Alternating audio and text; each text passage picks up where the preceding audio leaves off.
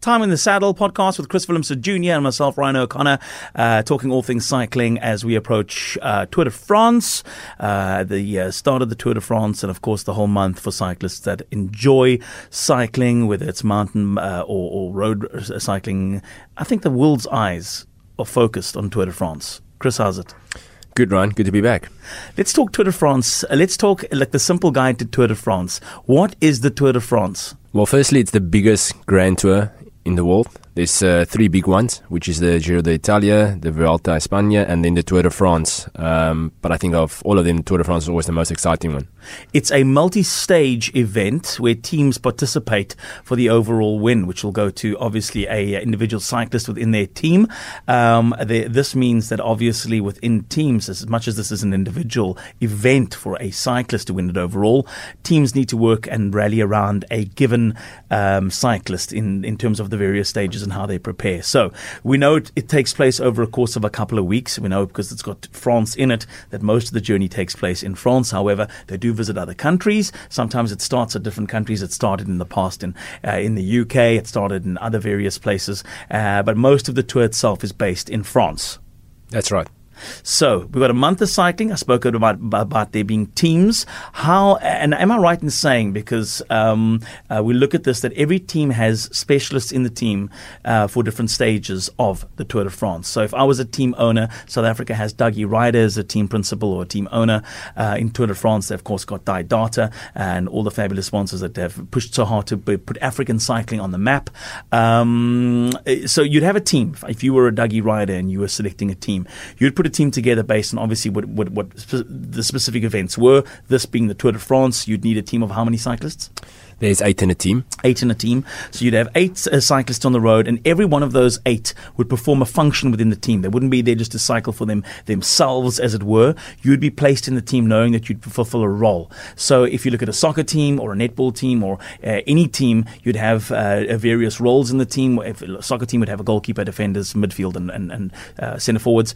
Same in a cycling team. You'd have somebody who'd be up at the front scoring the goals. Goals would be obviously stages every single day, and then you'd have the support of a team behind uh, that cyclist. So Doug would build a team like that. Yeah, that's right. Each team has got a, a different objective. Some yeah. teams will be built around stage wins, so they're just going to win single stages. And then certain teams are built around the objective to win the tour. So they've got a GC, which is a general classification rider, okay. which the team will basically help over the mountains and try and win the tour. So we look at uh, in the form of of, of um, a Didata because we're talking about them. They've got a Cavendish in the team. We know Cavendish is uh, the record holder in terms of the number of stages won. Almost, almost. almost. He's, he's, he's almost actually, yeah, he's actually going for he, that now. He's gunning for for that, it. So so mm. they'd build that team around stage wins for Mark Cavendish. Yeah, that's that was actually a weird thing because they've signed the new climber, the South African rider Louis Meintjes, but he's not going to the tour because they mainly focus on Cavendish. He's running out of time, he's getting old, and he's getting close to, to breaking that record. So they purely built the team around him to get those stage wins and try to break that record. Then we look at another team where we've got like a Chris Froome in the team. Look at the Sky team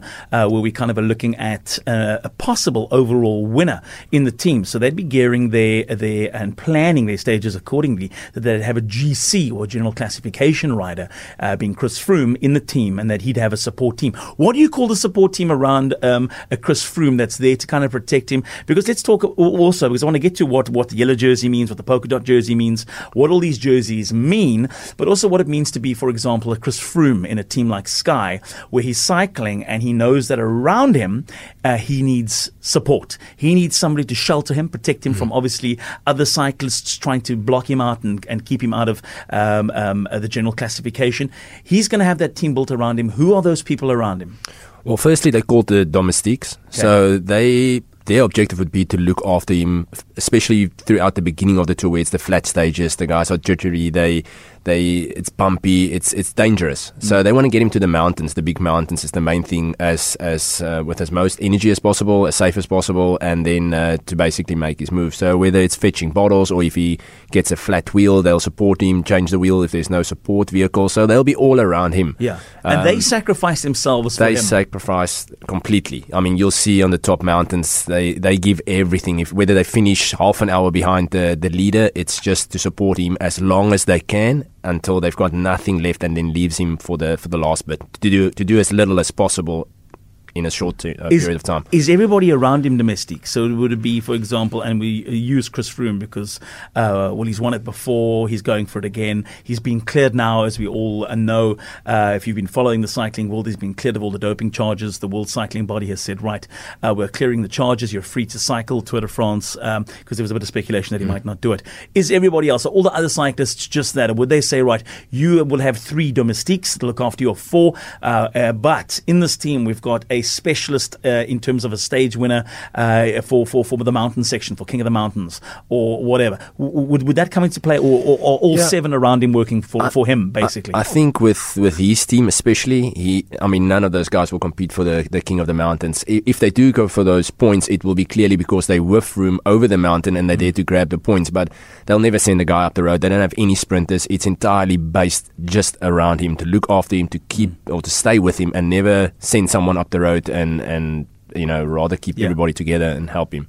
Then we've got other cyclists. I mean, then there's a whole lot. I want to talk about the favourites before we get um, obviously into that section of talking about the favourites because there are sprinters that like Peter Sagans. There are guys that have come and that are, are household names in the Tour de France that yearly go out and for their for, for the sprint for that ultimate. I remember back in the day with Vinokurov was a phenomenal sprinter. He'd leave it to the last little second. I think since been banned from the sport uh, due to do- doping, but just one of those uh, cyclists who'd leave it for the. You wouldn't want to be in the last hundred meters uh, up against a Vinokurov or, or even a Peter Sagan um, because you know that if he's with you in that final hundred meters, you're going to have to have uh, yeah. Cavendish legs, and you're going to have to go. You're going to have to really se- seriously give it. To, They're out for a stage win, uh, and and and they're there. Their their their domestiques will push them and keep their legs fresh as much as they can, so they're, they're saved for that last couple of hundred meters, so they can uh, uh, give it all for that for that sprint. But before we get there and talk about some of the favourites, whether it's stage or overall in the GC, let's talk about the jerseys. So how does the jersey system work? How many different jerseys are there in the Tour de France? And by jerseys, by the way, if you don't know what I'm talking about, I'm talking about the overall leaders of various categories get to wear a specific coloured jersey. That's right. Firstly, they've got the the sprinters jersey, which works on on points. Um, they've got intermediate sprints in between, or in one stage, they've got maybe two intermediate sprints where you can pick up a small amount of points. And then, of course, the the last sprint for the finish is is a bit more points, which Yeah. you ideally want to get.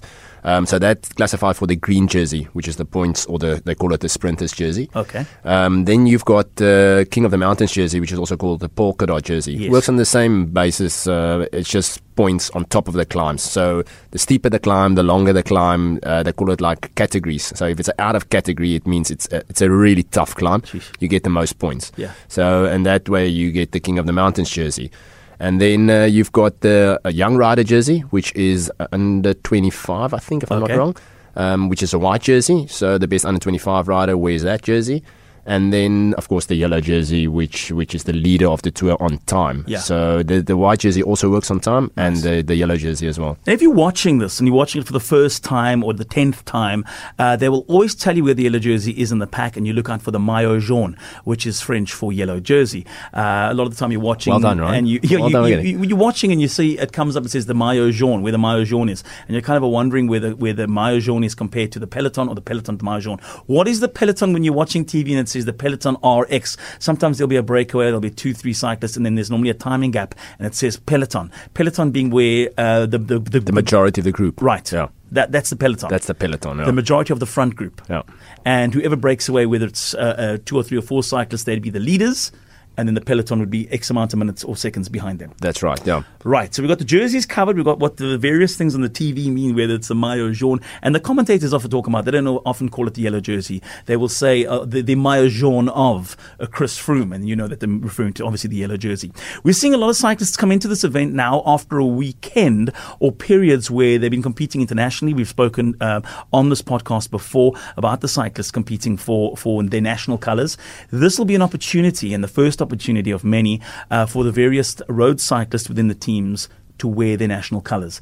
Um, how, how is this shown? How do you know who the national riders are various various countries? Well, that's always a, a big thing for for a rider to win to to head into the Tour de France with your national jersey. Firstly, I mean, you the publicity is unbelievable. I mean, the camera focus on. You can imagine a rider if they head to Belgium in the Tour de France and you've got the the Belgium national jersey. The cameras are all over you, so it's a big thing to to wear your national um, jersey. And the nice thing is also the teams kick you out. So if you've got the Belgium flag jersey, you've got the your bike is in Belgium colours, your helmet. So it's a all color coding thing. Um, and it's a big thing for, for marketing for those teams to be Yeah. riding or having a national champion in, in the Tour de France team. The camera, you know, it's it's all a marketing thing as well. I've actually seen a uh, Tour de France Jan Ullrich, uh, German, uh, uh, his German national colours that he raced in, the team colours in your store. It's actually framed and signed. Yeah. Uh, the, with the German national, his German national team uh, colours. It's on- 1997, I think. Yeah, On, one, on one of the tops, which is quite a, yeah, it's Yeah. quite a quite a big thing to get. All right, so we can uh, compete. We battle it out over these various stages. Does the route always stay the same? No, they change it every year. So it's always exciting to see, you know, this year whi- which big mountains are they doing Yeah. the Alpe d'Huez or Yeah, they're doing yeah. Von Mont 2. So it's always they, they shuffle it around to make it exciting or change it uh, overall. Um, so yeah, no, no, it's always always changing every year. And then, uh, of course, for those people that uh, go over, a lot of people always say they want to put it on their bucket list. I believe I haven't been before, and I'd like to put it on my bucket list to go and do and watch the Tour de France. But it's quite something to be on on the roadside. People camp over for days um, to watch cyclists, and literally, if you've watched any cycling event before as a spectator, um, when you're watching professional cyclists go by, it's in the blink of an eye. Really, uh, the one second you're there, there's a bit of a parade and a hoo ha beforehand. Um, there's uh, there are various vehicles that come through. Normally, there's a procession uh, that uh, that uh, for certainly for the beginning and the end of various stages, you'll see some of the procession, um, and that's it. Wham, wham, wham! Within seconds, the, the, the, the cyclists go past you. Yeah, uh, listen, it's definitely on my bucket list as well. Yeah. Especially, I think if you if you do want to go watch, it's ideal to go stand in one of the big mountains because they come past a bit slower. You can see them suffering. You know, instead of standing on a flat stage and they come past you at sixty kilometers an hour. So um, it's definitely something I would love to go watch.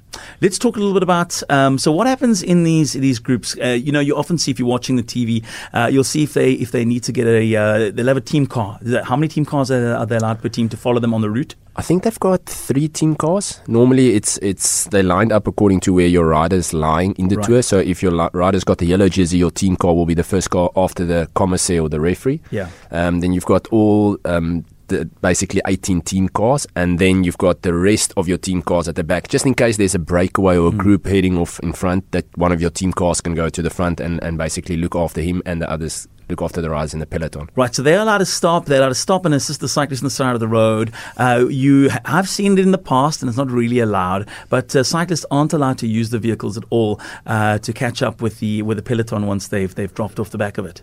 Yeah, you know these guys, they're professional. They Yeah. they're not going to get uh, dropped on a flat road if Sure. if it's not you know Yeah, the yeah, heat is on. So. Yes. To to puncture and, and get back with a car, they, they would have been there anyway. So it's a bit uh, Yeah, just to just to get them back To where get they're them going and back, save a bit of energy. especially if it's if it's in the last three kilometers, then you know it's it's tough luck. You can't hang on or pull the guy back then. But uh, in the last three kilometers, it doesn't even matter because you get the same time like the peloton if something happens. Lots been said about the sport in terms of, and we've heard, uh, even if you're not a cyclist, you've heard the Armstrong story, you've heard about doping in massive events like Tour de France. Uh, and every year we hear that um, the World Cycling Body is getting stricter at doping measures, etc. Um, are we still finding that the case as we're coming into towards another Tour de France? Are we hearing a lot in the media about uh, stringent measures that are in place to help control doping in the Tour de France? Or rather Yeah. prevent doping? My, in my honest opinion, I think the guys has got their knives out for the cyclist or in the cycling community. I think there's a lot of other sports which which or it's also being done. Yeah. Um, but it's it's I think it's a lot better than previous years. I think uh, maybe they learned their lesson throughout the years, and I feel it's a lot cleaner. So, um, but I mean that's a that's a different discussion. It's something I don't want to get involved with. So It's very complex. It's yeah, very it's very complex. So if you don't know exactly 100% what you're speaking about, Yeah. rather just keep quiet Yeah. instead of you know. It's there like every other sport. Exactly. It's uh, there. Uh, they do their best to try and stamp it out, but uh, unfortunately, it, it is there. Uh, and as long as people uh, are spending money on controlling it, people are spending money on trying to find ways to break that control in place. So uh, it's there, uh, and it's in every sport. So let's now talk quickly about uh, what teams to look out for. Uh, what are we? Who are we looking at in terms of team favorites? Uh, if I had to say, uh, tell me some of the big teams. If I heard names, uh, I remember back in the day we'd have AG2R, we'd have teams like the Quick Step uh, or the Mapei team. Remember there was Mapei. Uh, these were teams that were in, uh, you know household names in terms of cycling a good 15, 20 years ago. Team Motorola team. Um, they're all gone now. They've been replaced by the likes of a locally Dimension Data. We've got the Sky team. We've got BMC. BMC. Uh, some of the other big teams. uh, Astana is a Mm. big team, so I think if it if it comes to the Agri guys- 2R are still there. Um, Aren't they? No, they're not. It's now called uh, A- AGI Mondial or something. Okay, all right. Um, so the big teams, I think, would be, of course, Team Sky, Hmm. Team BMC, which which the contract actually finished this year. So it's also another thing to speak about. Um, then it's uh, Movistar, which is also some of the big contenders in there. Yeah. And then, of course, uh, the Giant team, uh, which is Tom Dumoulin, who Ooh. won the, the Giro last year and was one of the competitors this year again. So there's some, some big teams and some big favorites. My my all time favorite, I mean, uh, would definitely be Peter Sagan. Yeah. That guy is just unbelievable. I love Oh, Peter He's Sagan. unbelievable. He's he's he's a veteran now of Tour de France. I mean, he's just uh, he's not that old. He's been in so many of them, and he's been he, he's, he's one of those all-out cyclists. He gives it his all. He's always out there, uh, puts his heart in his sleeve, and he, he just cycles. He's, he's Such a crowd Yeah. pleaser. He's, I mean, to win to win the, the world champion jersey is unbelievable. You need to be really Yeah. really good. Yeah. To win it twice, I mean, that's that's Crazy. almost unheard of. yeah. To win it three times, and not only three times, three times in a row, that is that is just yeah, that's it's it's monster. Ladies and gents, we're talking about the 105th edition of the Tour de France as it takes place uh, from the very start this coming weekend. Um, you heard Chris talk about some of the big names. Uh, we've had, and we've got the big ones coming back, the holy grail of cycling. We've got Nairo Quintana, uh, Vincenzo Nibali. We've got uh, Tom Dumoulin, as you mentioned, uh, Adam Yates, another title defender, Chris Froome, uh, who will be out there for, battling for these yellow jerseys. These are the big names to look out for. Am I missing anybody? Richie Porte. Yeah. That, are you mentioning? Yeah, Richie I Porte. think he's, uh, he's he's one of the riders. who Romain Bardet. as well. Richie Porte is actually one of my one of my Bardet. favorites for the climbs. He always has such bad luck. I mean, crashes and stuff. But I think he's going to be a big contender. Uh, the route and stages are all available, uh, by the way, all online. You can go and have a look at it daily. In South Africa, we're fortunate to get the entire Tour de France broadcast live. I think it is just spectacular, and I love watching, especially when they come off uh, out of the flats uh, or, out of the flats into the mountains, the little villages along the route. It's just spectacular. Great commentary, uh, and we certainly look forward to a massive month of Tour de France. Um, quickly, prediction. I'm going to go. I'm going to put my money, and I'm going to say. I'm going to go and put my money on um, Quintana. Yes, yeah, I think I think Froome's got a really strong team that's going to count in his favour. But um, I'm a Richie Porte guy. My money's in him. All right, Richie Porte. I'm going Nairo Quintana, and the rest of the world are going Chris Froome. We'll see how it pans out this coming weekend. What's happening locally in the cycling front? So uh, we've got on Saturday we've got the bike packing overnight in Mpumalanga. Then we've got uh, Grahamta- Grahamstown to sea in the Eastern Cape. We've got uh, another one of the Nissan Trail Seekers in the Western Cape, Murgabo. Also awesome trails on that side. And then uh, we've got the Vitclip Mountain Bike Winter Classic up in Gauteng. So there's uh, quite a bit of racing up for this weekend. Nice. Weather-wise, Cape Town is looking spectacular. We haven't had such a clear weekend in a long time. You're looking at about 22, 23 degrees Saturday and Sunday. It starts really chilly, so you might want to wear an extra layer uh, once you get out there. Something light that you can pack away once you've uh, uh, once it heats up throughout the day. I'm afraid Johannesburg. Uh, in the past, you've had spectacular weekend weather. You're heading towards partly cloudy conditions with scattered showers Saturday and Sunday with a high of just 14. Uh, your base is off a four degree start on both mornings, so it's really chilly up in Johannesburg. Uh, other than that, there's no bad weather. There's only you know b- bad cyclists. So don't be a bad cyclist. Get out there, enjoy it, be friendly, uh, enjoy the space with motorists, and we'll catch you again with another uh, round of time in the saddle next week. Chris, thank you so much.